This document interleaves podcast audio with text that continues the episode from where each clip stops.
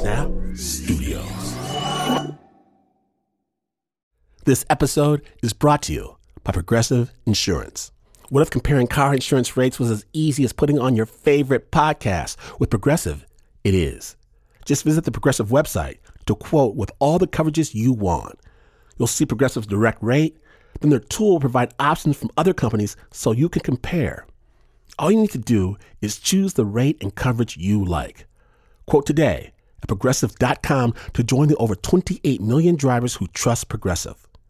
Progressive Casualty Insurance Company and affiliates comparison rates not available in all states or situations. Prices vary based on how you buy.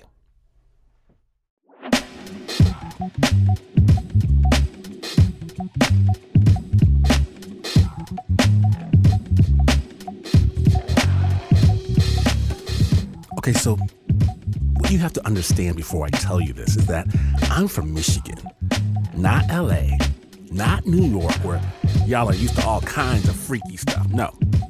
I started off in the smallest Midwestern university, Grand Valley State. Go Lakers! Freshman year, I meet the guy living next door to me. I'm gonna call him Otto. His name is not Otto, he's from Ohio. Nice guy, super polite, tells me he's a very devout Catholic. That's cool. Yeah, he says, but that's not all. Says he's always felt a calling since the time he was little, a calling to join the priesthood. And that's when all the other conversations on the floor stop. Silence. You can hear individual drops of warm beer spilling from half empty kegs. What? You mean you're not gonna. What? Dude, no way. Everybody's like, no way. You can't get freaky deaky. What? And so he says, calm down, calm down. Here's my thinking. I haven't taken any vows yet. In two years, I will. So right now, I think it's very important I experience the ways of the world so I understand how best to minister to my flock. Really? Did you discuss this with anybody? Because I don't think that's the way. I need to know what I'm giving up. Fair enough. And from that point, from that moment, Otto becomes everyone's favorite debauchery experiment. Someone about to be celibate? It's the clarion call heard around the campus. Several ladies decide he needs to go out with a bang. And Otto decides to extend his exploration to various intoxicants to get a better real world vantage point. Everyone wants to give him everything which he accepts as part of his sacrifice. Wine, women, pills, herb. Yes! I will have that brownie. Yes, I'll take a puff. Yes, you can stay over tonight. Yes, yes, always yes. I look at him with envy, a world of unchecked hedonism for the greater good. What could be better? But it's all about to end. And I feel for the brother. One afternoon, I knock on his door. He peels himself from between two lovelies, and we leave to go get a hamburger. We're walking, and I ask him, When are you going to take your vows of priesthood? He looks at me like, I'm slow. Dude, dude, don't tell anybody, but I, I've moved on to plan B.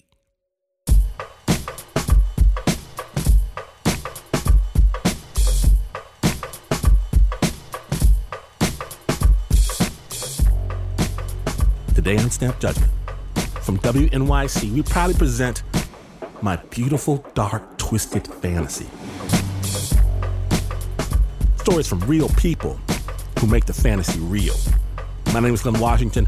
Who says Michiganders can't have fun? When you're listening to Snap Judgment.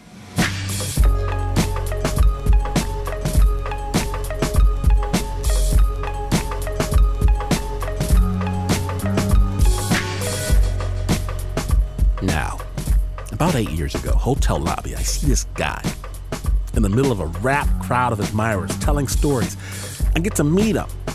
Turns out he's a really cool dude, and from then on, we see each other maybe once or twice a year. It's the kind of guy you always wish you knew better, or lived closer to. And recently, I got my wish. Again, a hotel bar. I've got nothing to do. And here comes Charles. I say, Charles, tell me a story. He does. And now I'm asking Charles to tell you.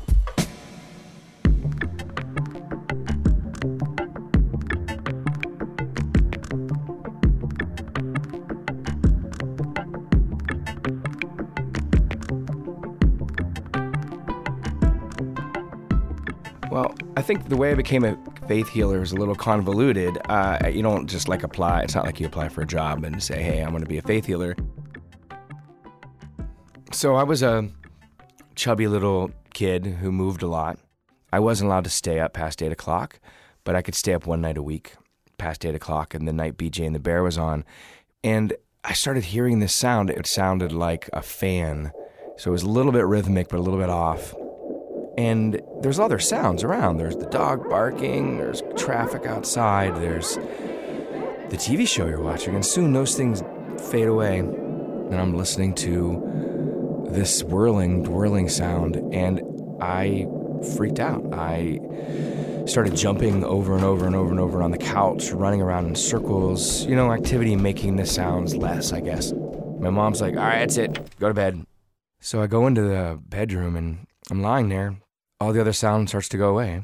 And the sound, it's like it's really far away in the distance. Shoom, shoom, shoom, shoom. But through that fan is this voice. It seems like it's way off in a distance. And it's Chuck, Chuck.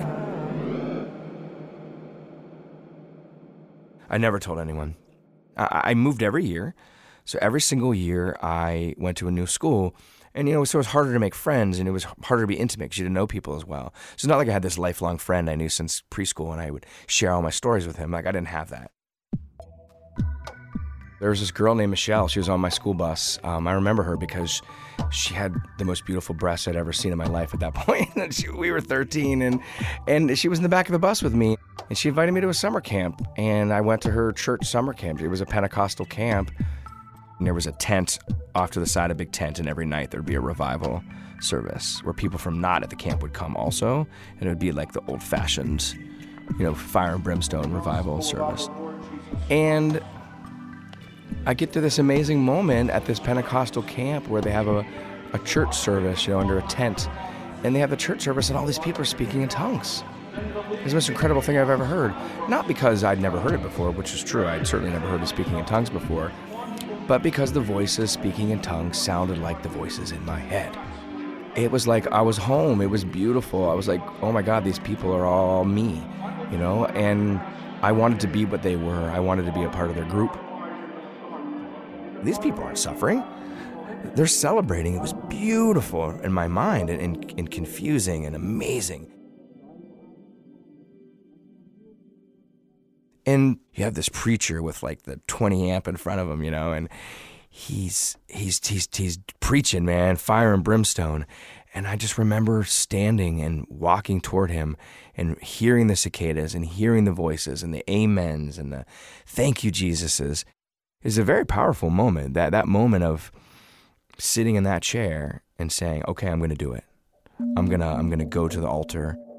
He gets me down the altar and I become a Christian and I, for the first time, I shut my eyes, I lifted my head back, and I, the voices were flying in my head as they were most evenings, and I just started saying them out loud.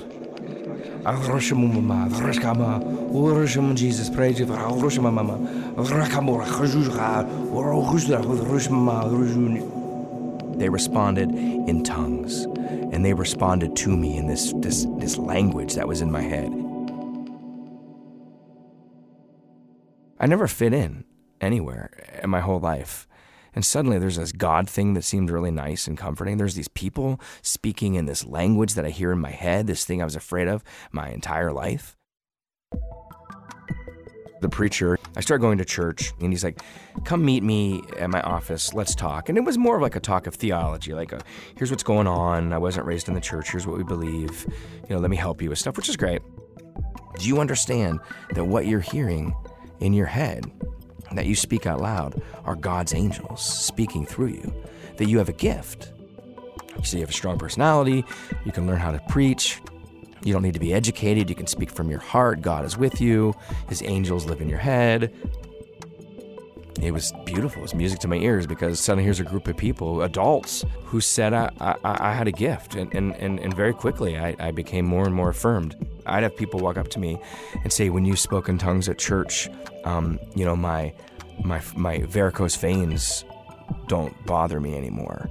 And I heard you and I focused and said, Angels are letting out. I'm, the, the angels are open. I'm going to let that angel heal me through his voice. Um, you helped me under, I didn't understand what the preacher was saying. And when you started speaking in tongues, gave me clarity to what, what, what he was saying to understand what's going on in my life. My son is an alcoholic. And now I understand better what I'm going to say to him. There was a guy, and he was a missionary through the church he had just come back from the Colombia. He was a missionary, and this man encouraged me to um, go use my gift, the gift of, of speaking in tongues. And he set up for me, amazingly so, if you can imagine this, I'm, I'm 13 years old. He set up for me to move to the Philippines the following year when I was 14, to go to the Philippines with a missionary family that he knew, an older couple. And he encouraged them to take me on for a summer, for a three month summer, to go as an apprentice with this preacher, evangelical preacher in the Philippines. I did a training camp for three weeks in Missouri called MOI, Mission Outreach Incorporated Training Camp. It was the most intense place you've ever experienced. The counselors, they were just like boot camp instructors, man. They'd be in your face. You get up every morning at four. You have to go for a mile long run, and then they would you would have to recite Bible verses to like say you went over the wall, like uh like in a military, the wall, you know, the rope go over the wall. Well, you'd have to do it again. They'd yell a Bible verse at you, and if you didn't know the Bible verse by heart, you'd have to go do it again. So they like you do this all day. There is a discernment where you are discerned to which of the gifts of the Spirit, which is in the Bible in Acts, which one you have slain in the spirit, speaking in tongues, faith healing. I I was on a dock. I was swimming with a couple other people. We had like an afternoon off, and we were swimming.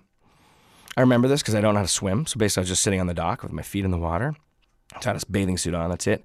And this guy in like a powder blue suit says, "Charles, it's time." I must have put a T-shirt on, but pretty much I was in a bathing suit and T-shirt with a bunch of men in a small chapel in powder blue suits. They sat me down and they said that the Lord had sent them to, to speak to me. I was alone. I was, I was just a kid, and these group of men. And they circled me and they had oil and they anointed my head with oil and said I was a special emissary of God.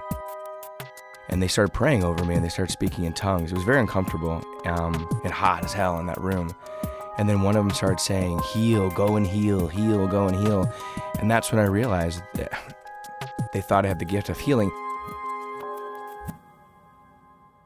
I had doubts the entire time. I, I, I was like, this is this just seemed like too much to me. It just seemed like that's something Jesus does.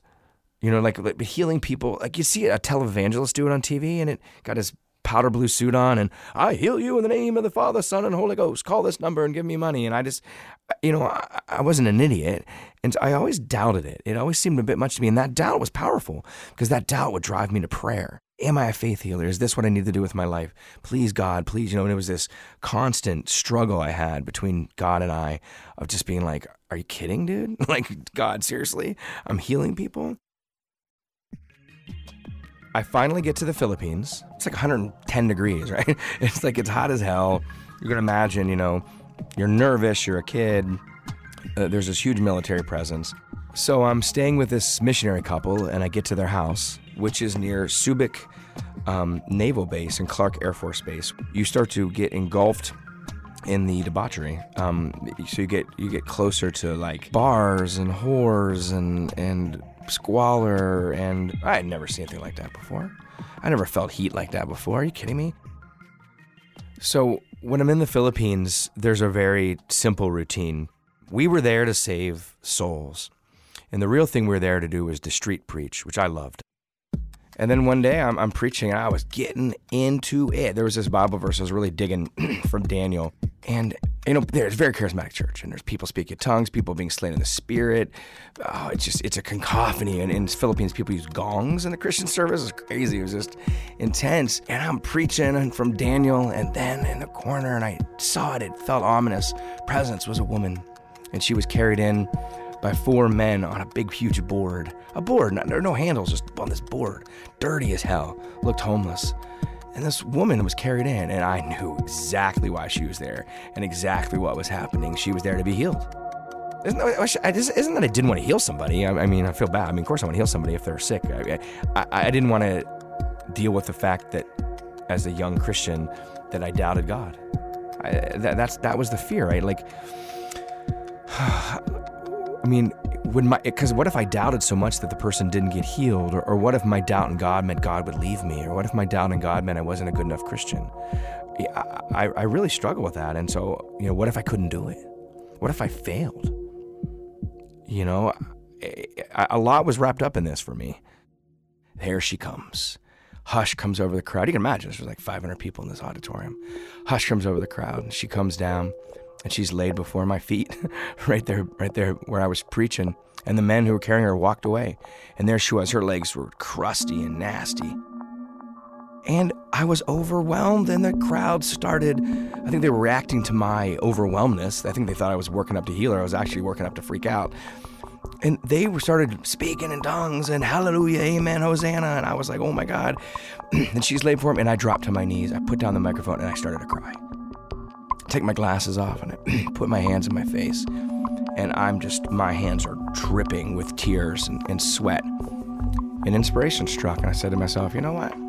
Maybe I can heal people. I don't know. So I got my tears and I cupped them in my hand along with my sweat and I put him on her knees and I shook on her knees and then I lifted my hands up and uh, put my hand on her head and I put it on there, all wet from my sweat and from my tears, and I whoosh, pushed her back, you know, like a real hard push, and pushed her back. When I did that, she fell back on the board, and I, I was still like on my knees, you know, I'm still just kind of freaked out. I start to stand up, and as I stand, she started to stand.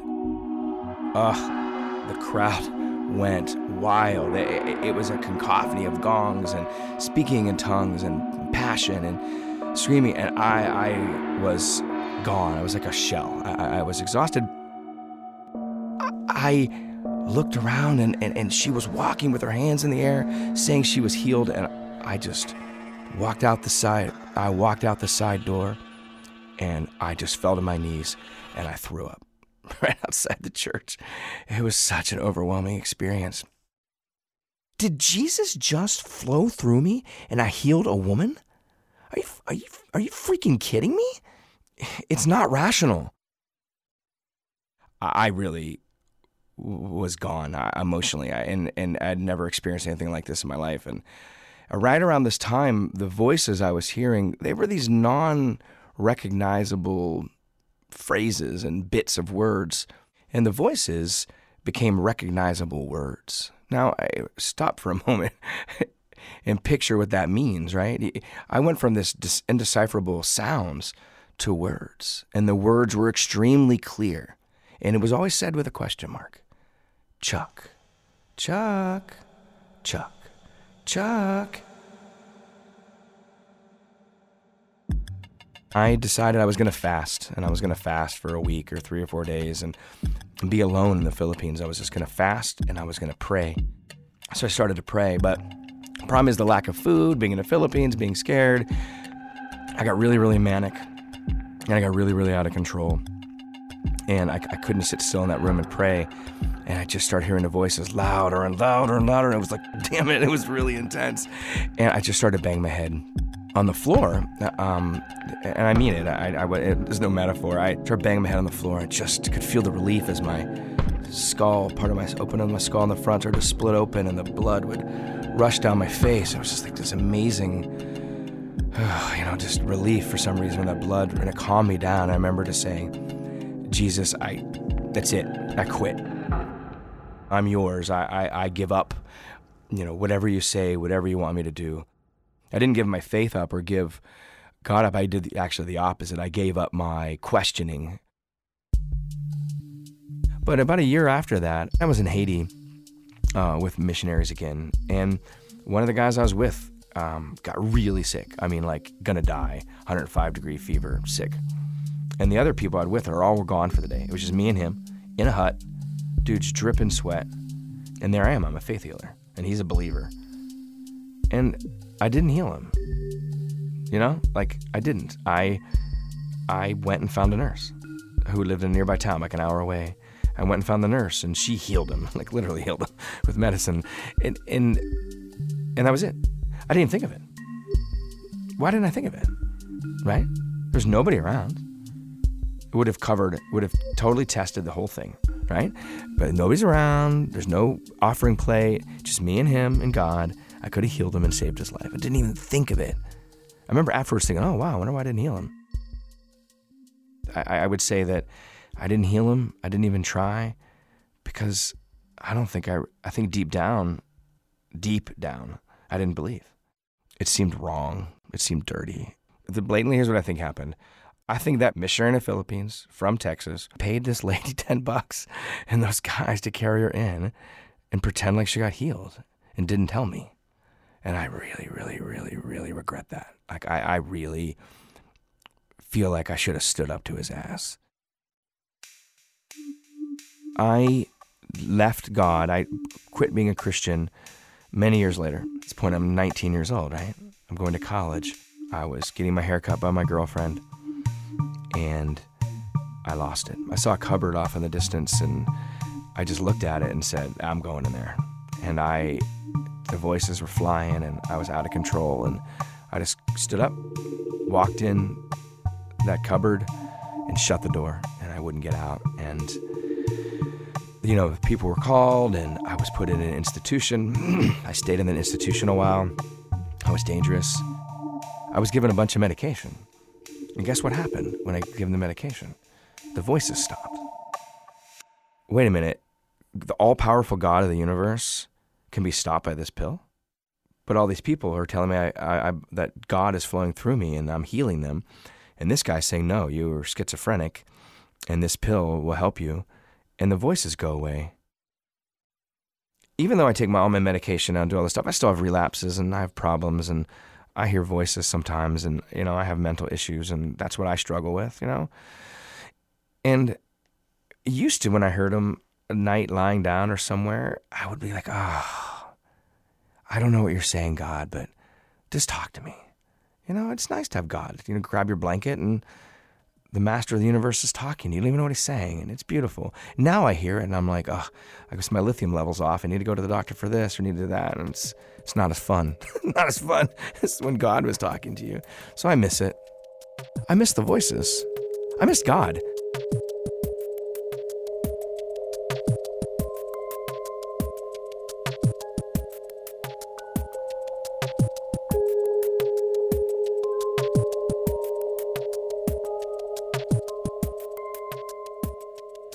Thanks to our dear friend, Charles Monroe Kane, for sharing his story on Snap. You can find Charles on the public radio. He's producer on Wisconsin Public Radio's fantastic program, To the Best of Our Knowledge. And he's got a brand new book. It's called Lithium Jesus. It features his faith healing exploits and much, much, much, much, much more. All my friends are getting it for Christmas. Find everything Charles on our website, snapjudgment.org. The original sound design for that story was by Renzo Gorrio. It was produced by Eliza Smith. Now then, when Snap Judgment returns, what's the best way to make a million dollars quickly? You just print it yourself. What could go wrong? When the My dark, twisted, beautiful fantasy episode continues, stay tuned.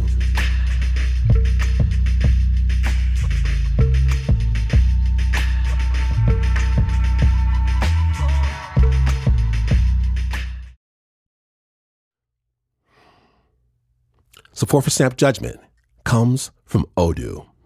What is Odoo? Well, Odoo is an all in one management software with apps for every business need. Odoo has apps for CRM, accounting, sales, HR, inventory, manufacturing, and everything in between. And they're all in one easy to use software. And the best part about Odoo? All Odoo apps are integrated, helping you get things done faster and more efficiently. So when you think about business, think Odoo. To learn more, visit odoo.com slash snap. That's O D O O dot com slash snap.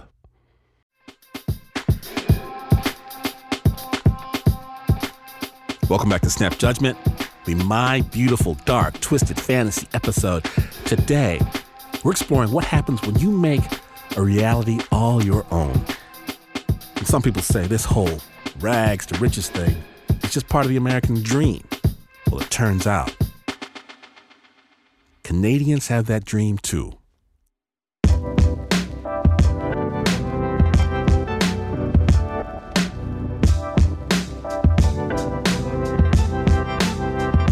Think of this story as a tutorial on how to make that moolah. And Frank Bourassa, Yeah, Barassa. It's uh, it's actually French. he's our guru. On his website, his bio reads Insane Million Making Master Earner. And that's technically true. But first, let's go back to when Frank was in his early 30s when he made the most regrettable error of his professional life getting rich legally.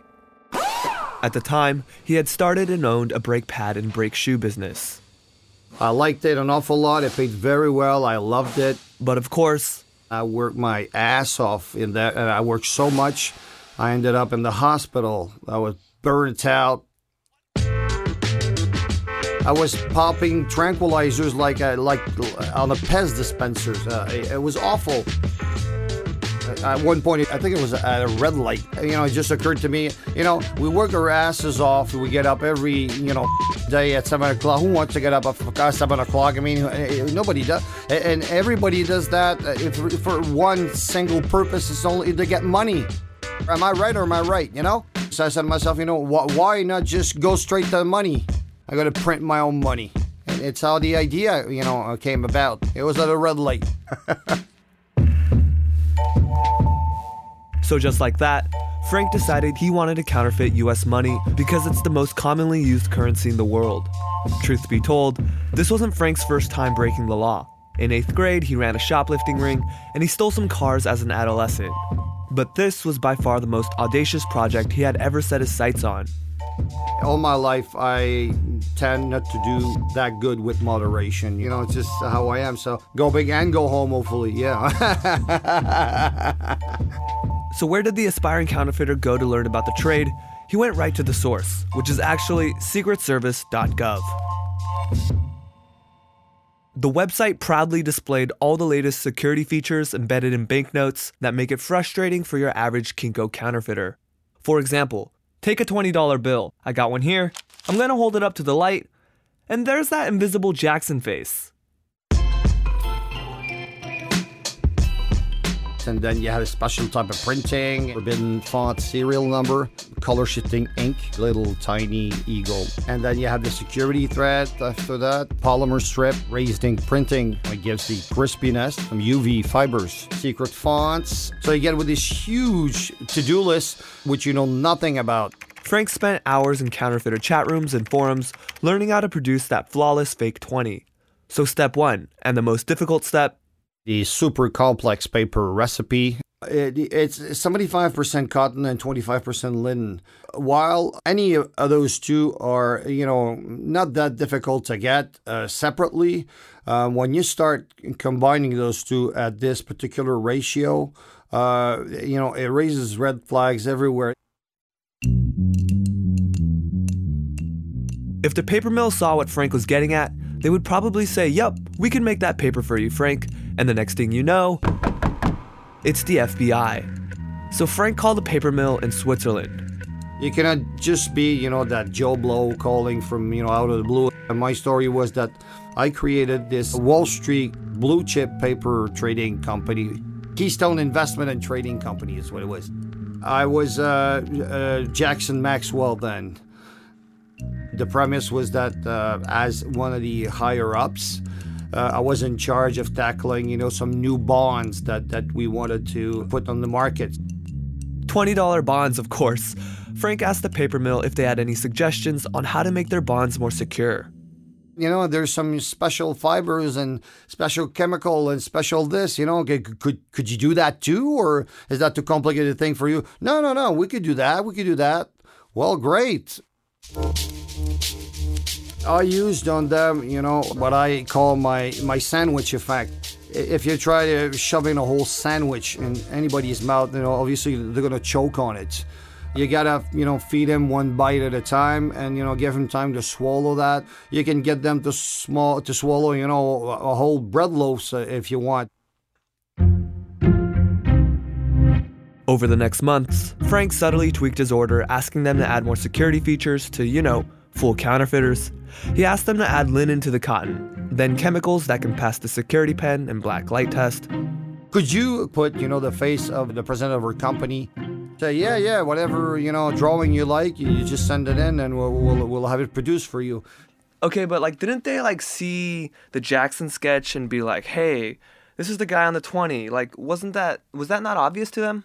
Yeah, it, it sure is obvious for you because uh, you know it's it's your everyday currency. But uh, if I'm to discuss, you know, the watermark of Pakistan currency, I mean, you, you wouldn't you couldn't tell apart to whatever face they have on there. So to them, to them, Andrew Jackson is nobody. Finally, after two years, Frank picked up his perfect paper at the port of Montreal. But he still had to take it home and run it through his printing press to make it look like a real $20 bill once the actual printing started, it was the best day of my life, I would say, because you know it, it's a it's a combination of so many things and hard work. And look at the reward, my friend. It's awesome. You know, uh, we print uh, 200k per hour. So I mean, uh, money is pouring out of the presses. You got stacks and stacks, and you got three foot stacks of it. You know, everywhere. It was beautiful, Be- the most beautiful thing I ever saw. Uh, but was there any point where like you you thought to yourself like I shouldn't I should quit or I should be I shouldn't be doing this? No, no, no. It's just not within my DNA. It cannot happen. It cannot happen. No. If I if I decide to go to the moon, I I sure to go to the moon. That's for sure. Also, Frank figured that if he did get caught, he was in Canada. He'd probably be sentenced to maybe six years and only serve one. Plus, Frank was sure that the authorities would never be onto him.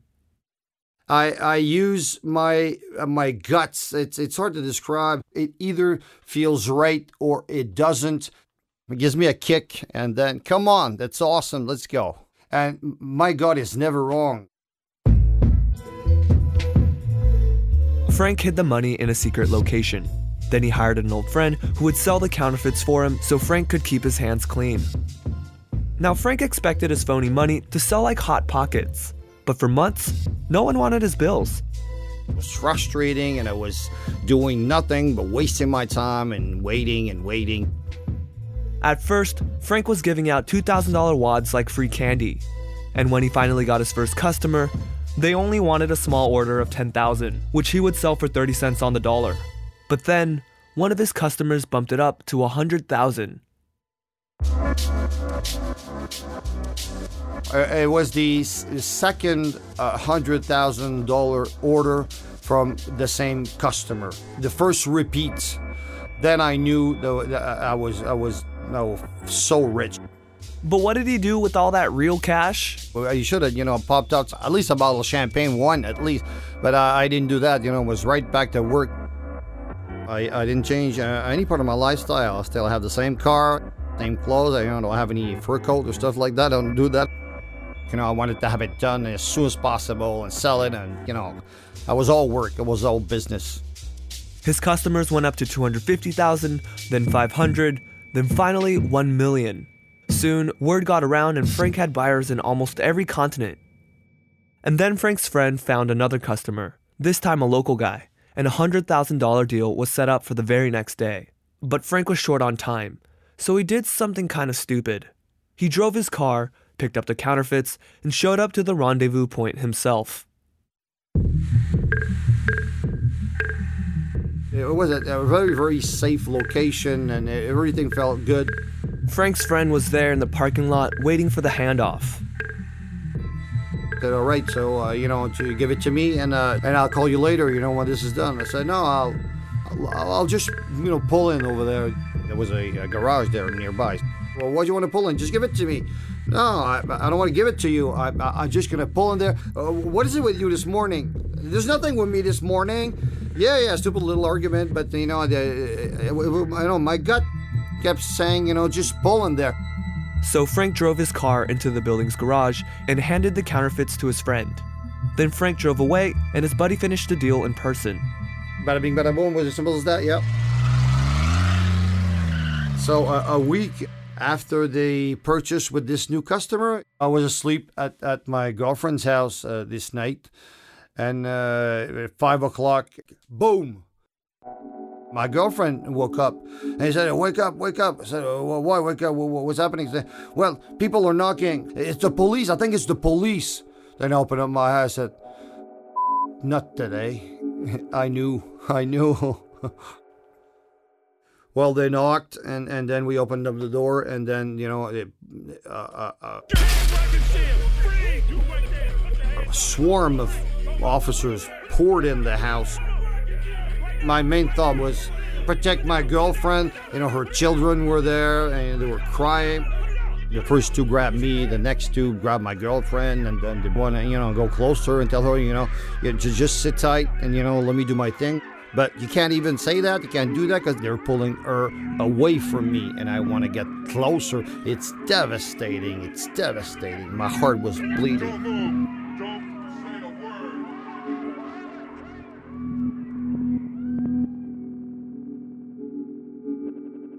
Will the master of easy money go down like a chump? Has his genius plan blown up in his own face? Stay tuned for the final chapter of the My Beautiful Dark Twisted Fantasy episode in just a moment. Snap judgment, baby.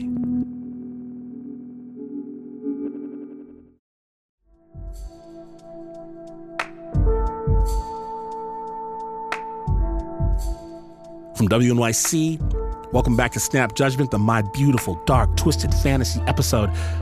My name is Glynn Washington, and when last we left, master counterfeiter Frank Bourassa, the cops just broke down the door at his girlfriend's house, and Frank was in a world of hurt.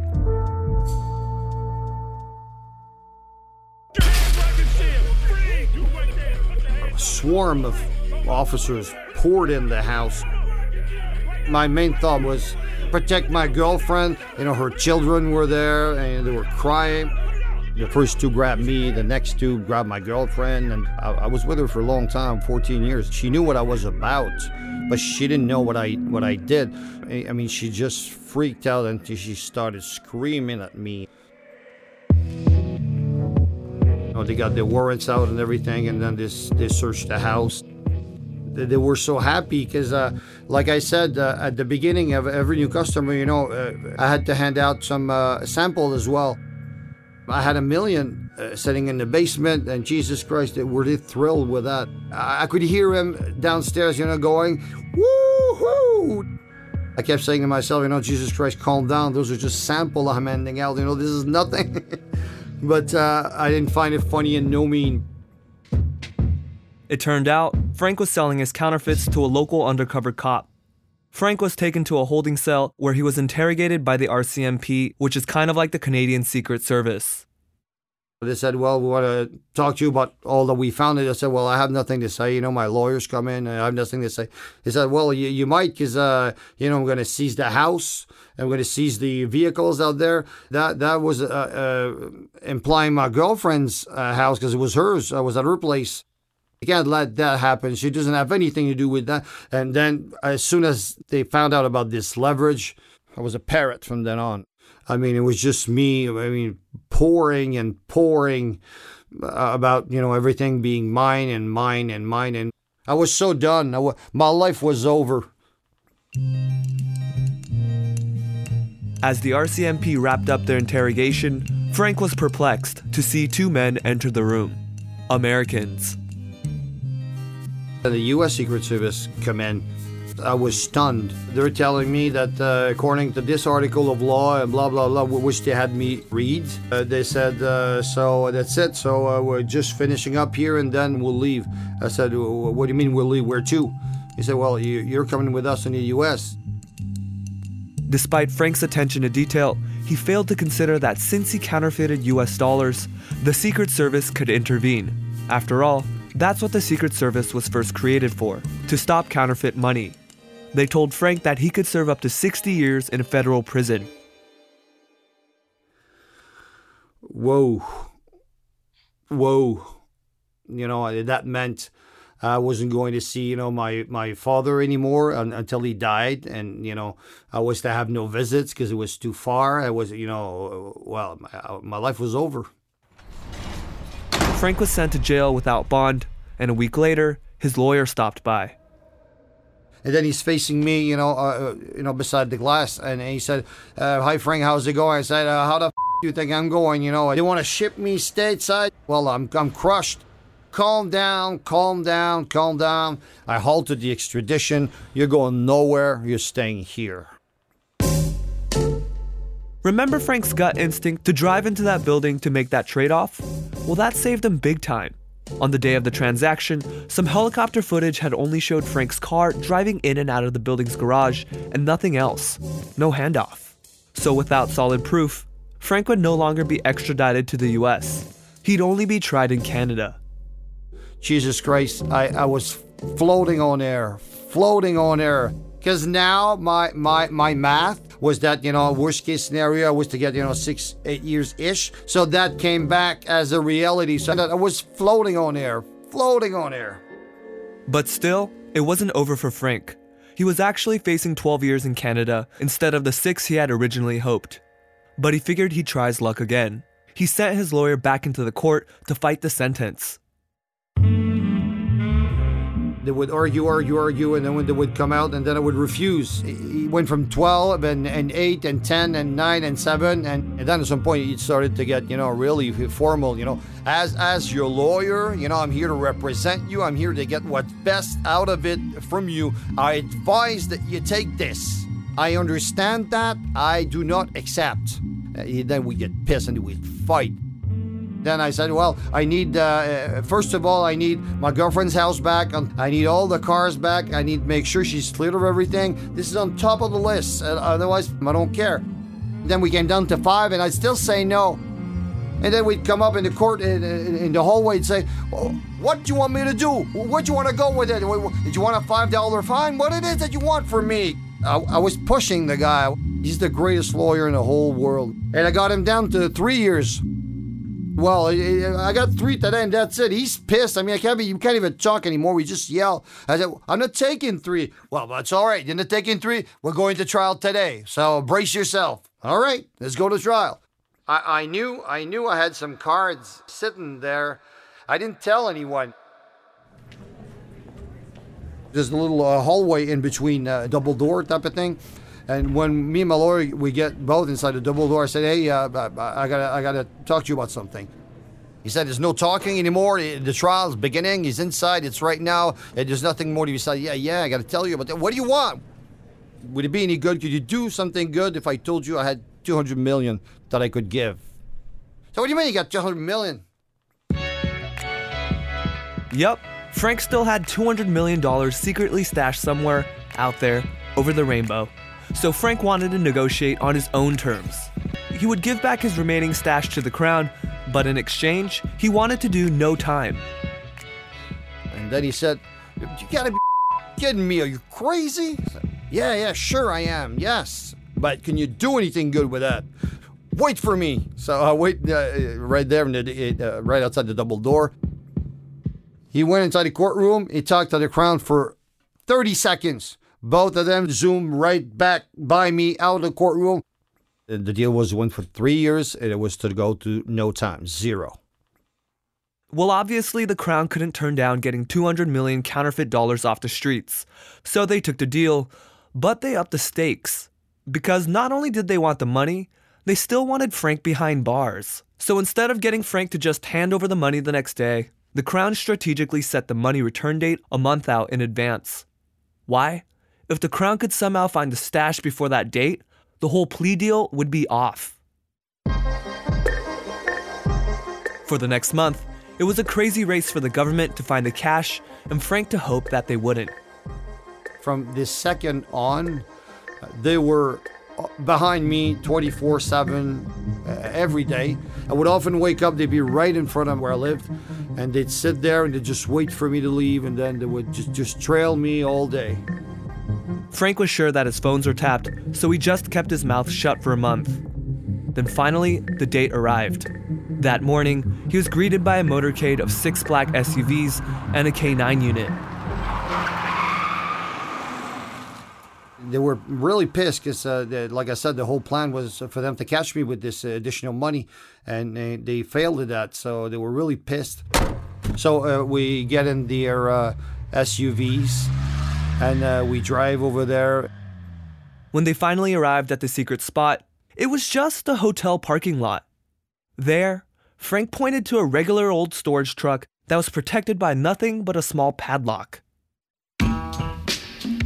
It was in plain sight. the money was there and they, they, they counted everything. And uh, I'm just standing outside in the parking lot and just watching it. And it was uh, I don't know was surreal even that it had you know worked exactly like I had planned it. I had gotten away and it was something I would never do again. But Jesus Christ I pull even this off. I mean where's the where's the limit? Do I even have a limit Everything was going smoothly, and then we drove to the police headquarters. And then I said, "Well, uh, you know, it's a good thing that you know this is done. You you got your you know big bust, and you know I got my. Uh, I think it's a win-win. Plus, you know, I, I'll never do that again." I said, "Well, maybe maybe you're happy.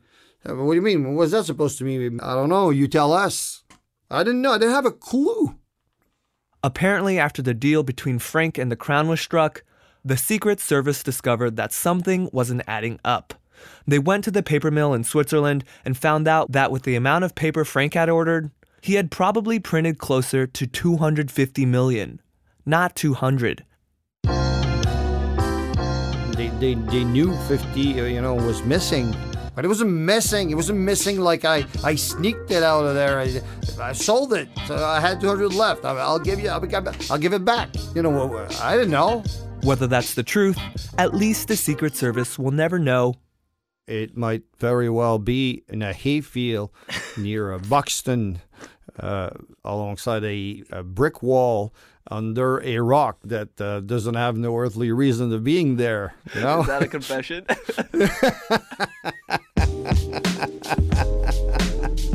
Who knows? You know, it might be there, it might not. You know, if you go check it out, let me know. Let me know what you find.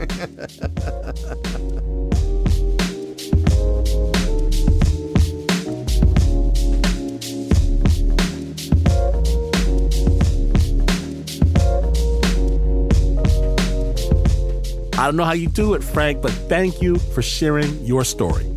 Frank is now on the other side of the law.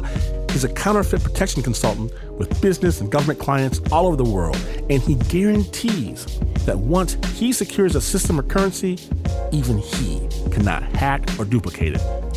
Frank has big plans for even the US. Wow, if Big Brother gets on board. I thought for sure, and I would have loved to help out the US currency. They got billions and billions getting counterfeited every year. I could stop that. I could I could pay for the Obamacare myself.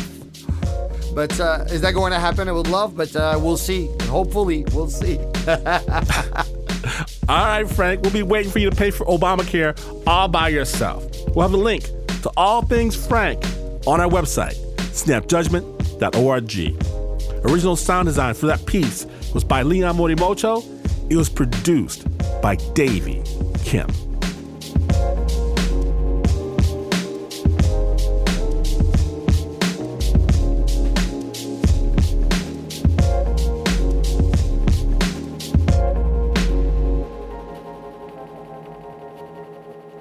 Yep, it's about that time. The end of the Snap Judgment episode, but not the end of Snap storytelling. Friends, if you like what you just heard, and come on, you, you like what you just heard, know that there is so much more where that came from. Do not miss the magic. I pity the fool that misses out. Subscribe to the Snap Judgment Storytelling Podcast. Let somebody know. And a few weeks ago, we said we were going to give out a JJ Arms classic action figure not available in stores. And of all the people that contacted us, we are proud to announce today, Mark Ristich, the winner is, drum roll please, Poppy Humphrey.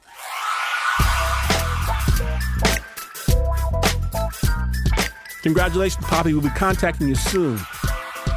And Snap Live, you gotta understand the electrifying show that will make you laugh, make you cry, laugh some more. The nation's top storytellers backed by the beats of Bell's Atlas. Don't miss out. Portland, Seattle, Detroit, Chicago, Louisville, Iowa City. That's right. More cities being added to the Snap Judgment Live tour each and every day. Get tickets right now at thesnapjudgment.org. It's gonna be crazy.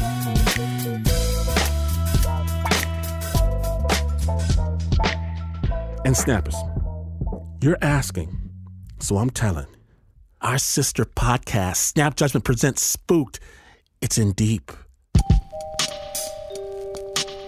Brand new, never before episodes each week until Halloween.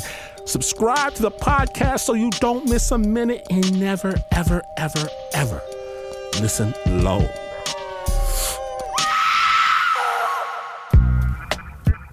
Snap is produced by the team that keeps its beautiful, dark, twisted fantasies to itself, mostly. Except for the internets. Please give it up for the Uber producer, Mark Ristich. The dark and brooding, Pat Mesiti Miller. The twisted Anna Sussman, the beautiful Davey Kim, Eliza, Fantastic Smith, Nancy, Jesus Walks Lopez, Joe, late registration Rosenberg, and Renzo ain't nothing but a gold digger Gorrio, Leon Morimoto in Paris, Liz Power Mac, Adizah, not a college dropout Eghan, Teo, do not decay. Jasmine Aguilera has her own fashion line, and here's the thing this is not the news. No way is this the news. In fact, you could read every scrap of gossip about me and Kim Kardashian playing horseshoes at the back of Bubba's Barbecue Shack, and you would still not be as far away from the news as this is. But this is WNYC.